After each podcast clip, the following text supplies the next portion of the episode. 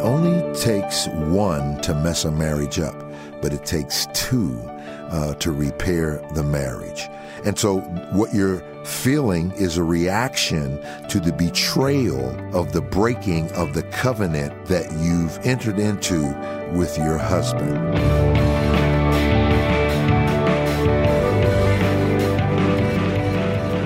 Welcome to Treasured Truth with Pastor and author James Ford Jr., Senior Pastor of the Christ Bible Church in Chicago. I'm Steve Hiller. Glad you've joined us today as we're doing something a little bit different. It is Ask Pastor Ford.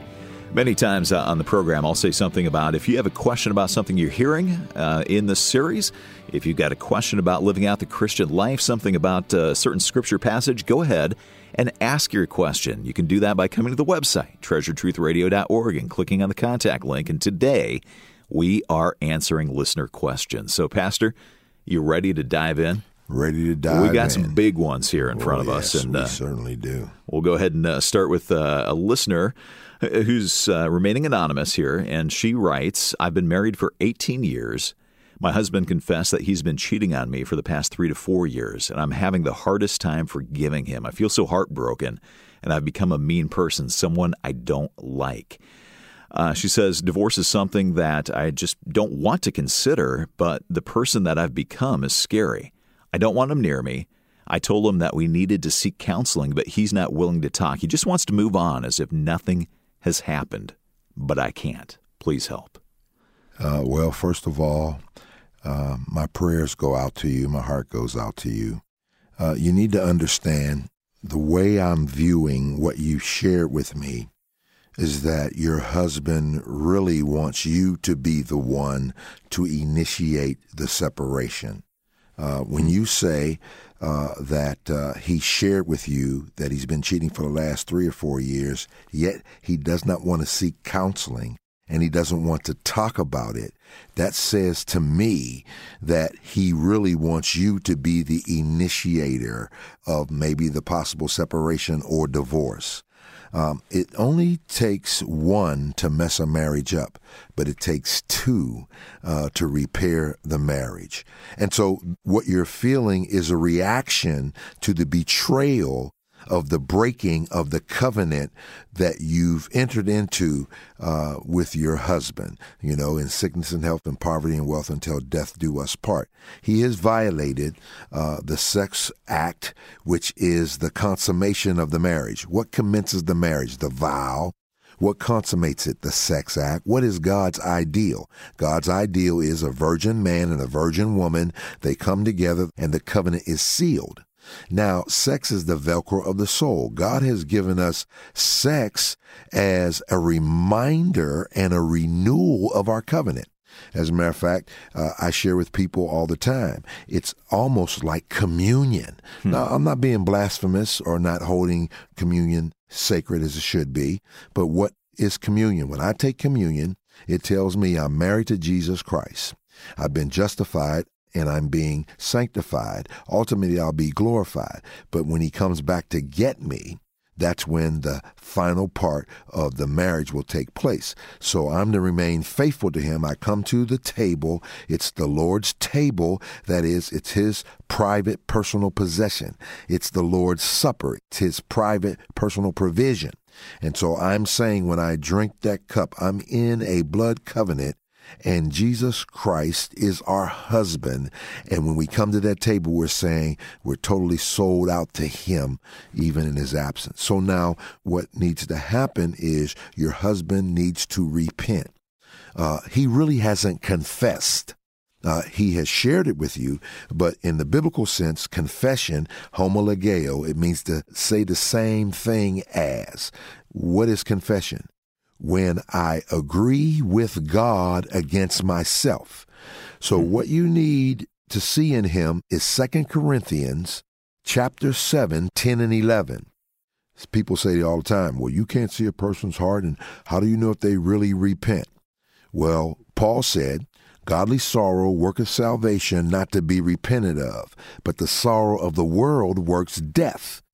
So he anticipates, like he always does, someone will say, well, how do I know the difference between word sorrow and worldly sorrow? And he gives seven elements of godly sorrow. It's the fruit that you could see.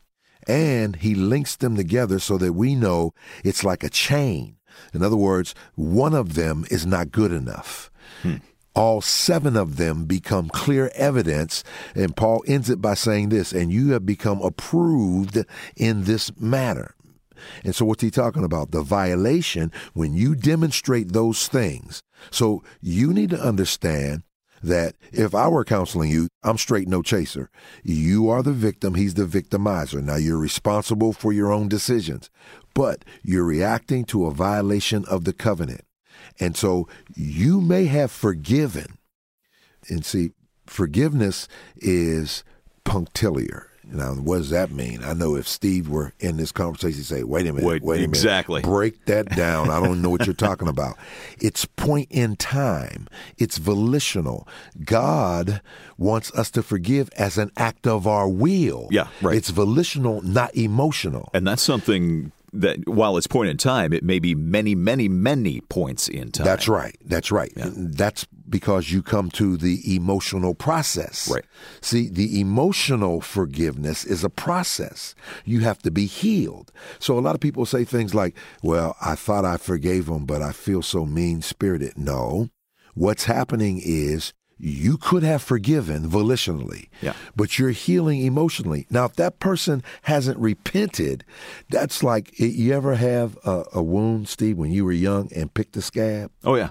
And it got worse. It gets worse, yeah. And that's exactly what she may be going through. Yeah. It's like you shared this with me, you've crushed my world, you've violated our one flesh relationship, you're disregarding what God has said and you're destroying me and you don't care about it. Yeah.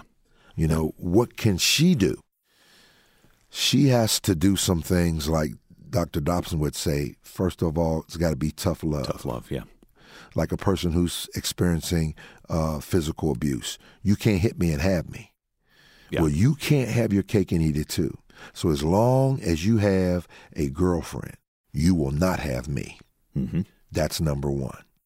Now you have to make a decision. Now, uh, the Bible, and, and I'm like everybody else, I never have suggested to anyone that they get a divorce. You know, but 1 Corinthians 7 says you can be biblically separated. Sure. As long as you don't date anybody else and all of that. Yep. Because what needs to happen with your husband is that God's got to get a hold of him. And if God gets a hold of him, then what will happen is if you read 1 Corinthians 7, here's what you'll see.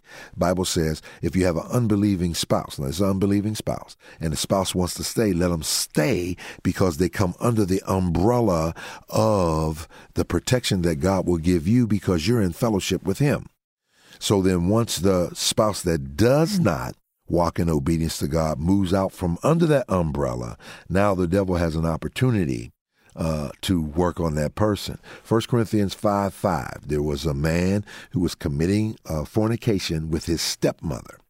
And Paul got upset that the Corinthian church knew about it and wouldn't correct it. And here's what Paul said in verse 5 Deliver such a one unto Satan for the destruction of the flesh, that the soul may be saved in the day of the Lord Jesus. What God needs to do and what I believe he wants to do in your husband's case is to remove the hedge of protection from around him uh, so that uh, the devil will have access to him, where he will come to the place where he will repent of the sin hmm. that he's committing against God and against you. And remember what Joseph said when Miss Potiphar told him, Joey, you know, come step to me, come get your swerve on, come on, let's have sex. He he said in, in our colloquialism, speak to the hand, my soul don't understand. He says, I cannot do this sin against God. And so he saw it first and foremost as a sin against God. Until your husband gets to that place, he probably will not repent. And so, mm-hmm. what you need to do is focus in on getting healed even while you're going through this and you can't move on as if nothing has happened. Uh, you need to go get yourself some counseling. Mm-hmm. I, I, would say someone who has had the experience would be the best, although that's not always necessary. Uh, but I like to do that because I think somebody who has been cheated on gives you counsel, and if, especially if they've been trained now to counsel, is going to be able to not only give you uh, the counseling that will give you the principles, but they'll have the passion that's necessary and the comprehension of what mm-hmm. you're going through. And let me just say, uh, God can do it. Uh, my wife and I, uh, we uh, both have uh, adultery in our background. That was before we got saved. As a matter of fact, it led to our salvation. Uh, but God allowed us to overcome that. And we just celebrated uh, uh, last week uh, 47 years of marriage after being headed to the divorce court after three years of marriage.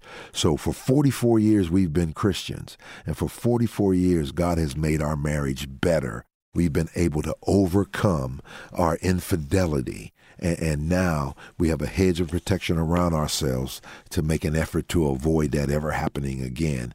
And uh, I just want to do one other thing before uh, we finish talking about this subject. Now, I know there's much, much more that can be said. I trust uh, that you are listening and that you're able to get some things that will help you through this. Um, but I want to say just a brief word of prayer for you. Our Father and our God, I pray for my sister. She's anonymous to us, but not to you. And Lord, I know that you can fix her broken heart if she'll just give you all the pieces. As a matter of fact, if she doesn't give you the pieces, you can fix it. So I pray uh, that you would be who you said you are. You said in 2 Corinthians chapter 1, 3, and 4, you're the God of all comfort who comforts us in all of our tribulation, that we may be able to comfort others with the comfort wherewith we ourselves have been comforted of God. And so, Lord, I pray that you would stand in the stead, that you would be her husband, that you would be the one that she looks to and depends on and trusts in, and that she will know that she's to be anxious about nothing. But in everything, with prayer and supplication, with thanksgiving, let her request be made known unto you, so that the peace of God that passeth all understanding shall guard her heart and mind in Christ Jesus. It's in Jesus' name we pray. Amen. Amen. Well, thank you, Pastor, and uh, thank you, Anonymous, for uh, your question. I think uh, that you are actually writing for many. And uh, you, you mentioned Dr. Dobson, Pastor, just a few moments ago, and that tough love. That Love Must Be Tough is the yes, title of that book. That's right. Um, I, I, would strongly recommend that. Yes, I as, would as well. And uh, as you said, follow yeah. that up with counseling. That's and, right. And I would also follow up with a book by David Carder, C A R D E R, hmm. who was the uh, counseling pastor for uh, Dr. Chuck Swindoll for years. He has a book out that's called Torn Asunder. Yeah. Get that book and get that study guide and begin to work through that. It's going to help you immensely. Well, if you have a question for Pastor Ford, you can always ask your question by coming to our website. It is treasuredtruthradio.org and click on the contact link. Again, that's treasuredtruthradio.org. Thanks for listening. Stick around. We're going to take a short time out. We'll come back and answer more questions right after this.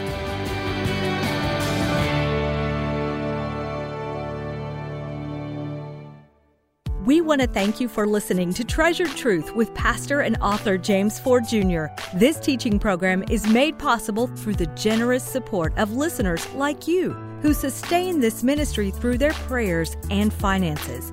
Please pray for us. And if you're able, would you consider becoming a partner with us? To become a monthly partner, contact us today. Call 888 644 7660 or go online to treasuredtruthradio.org.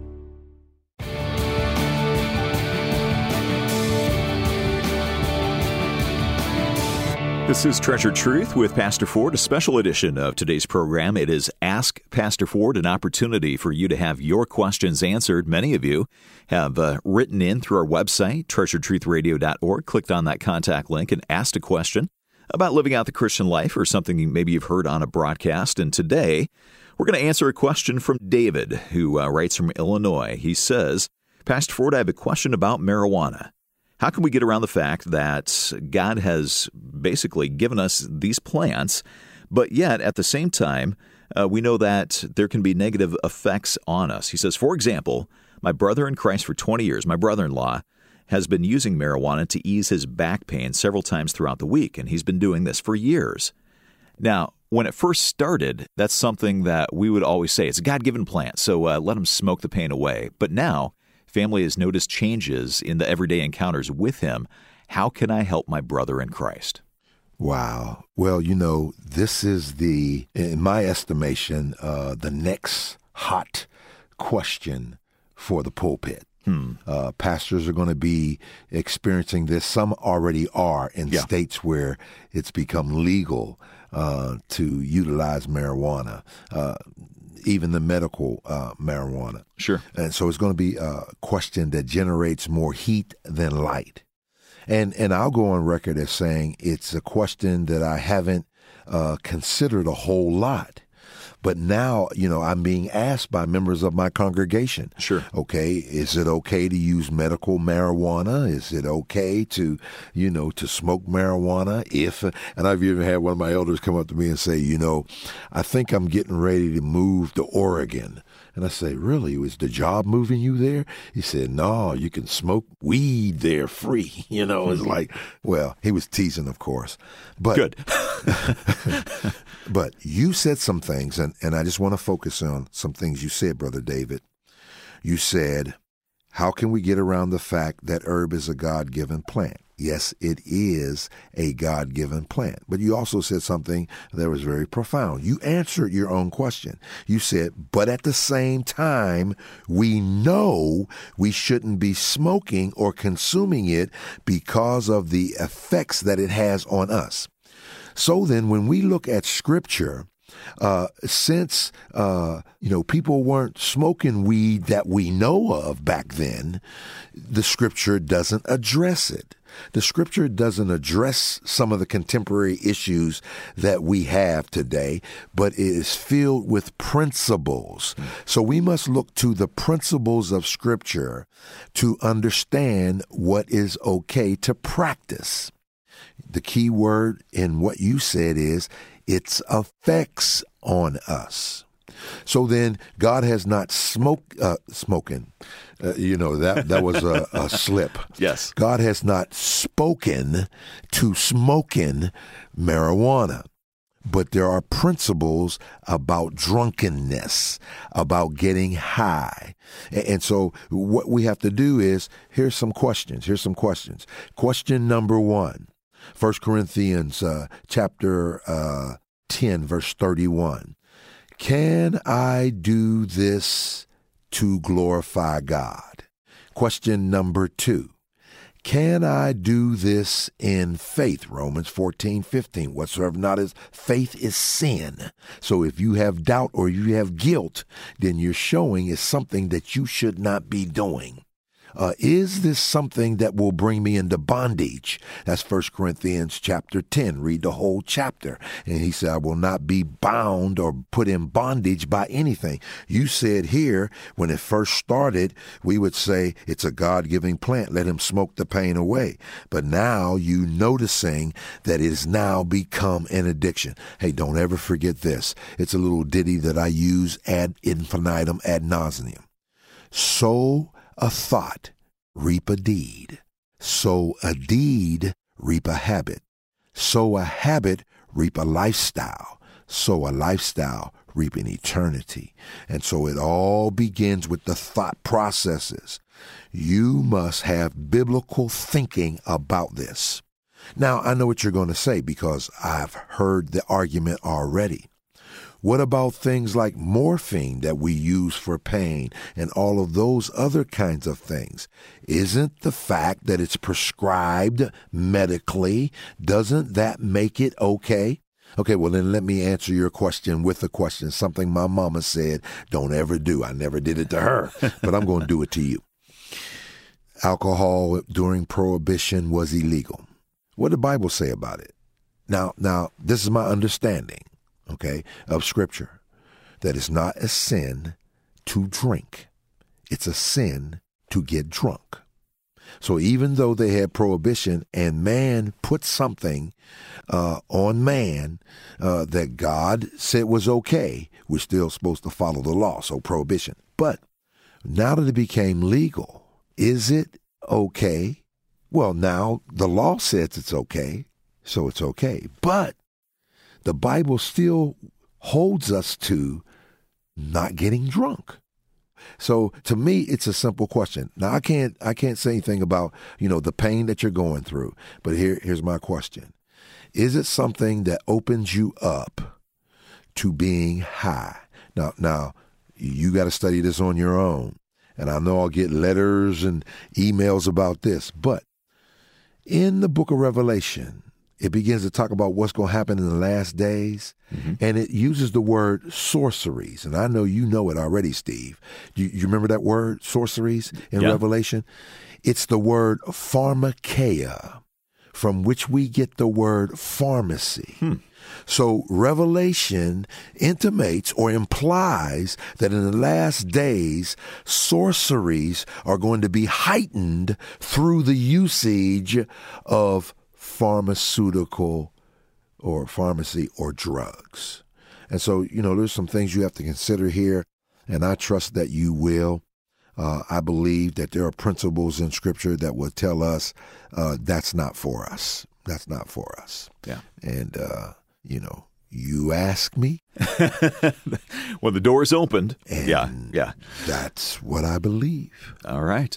Well, Thank you for answering that. David, thank you for your question. And you may have a question about something that you hear on the broadcast sometime. You can always ask that question by coming to our website.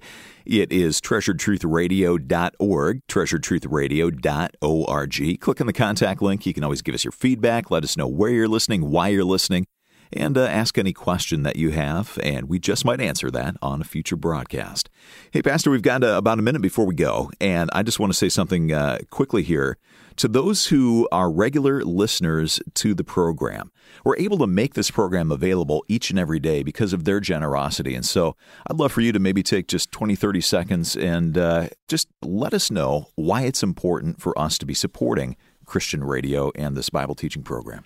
Well, because of some of the questions that we answered and some of the questions that we didn't get to, mm. that we need a biblical answer to the problems that we're going through because I like what Warren Wiersbe said. He said, When I open the Bible, God opens his mouth. When I close the Bible, God closes his mouth.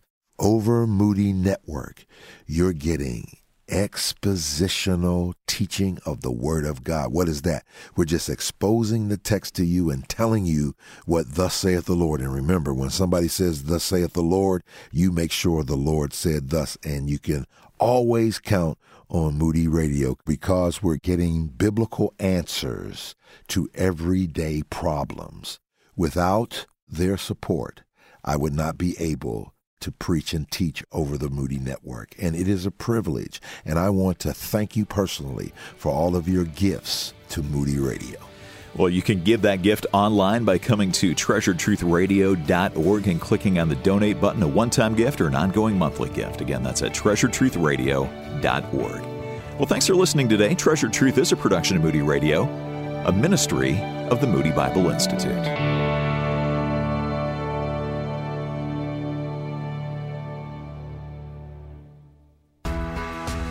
Hear Treasured Truth whenever you want you can listen to Pastor James Ford Jr. anytime, day or night, with the Moody Radio app. It's available for your iPhone, iPad, or Android device. Listen to Treasured Truth on demand, on the go, and at your convenience. To download the free Moody Radio app, visit treasuredtruthradio.org and click on the app button.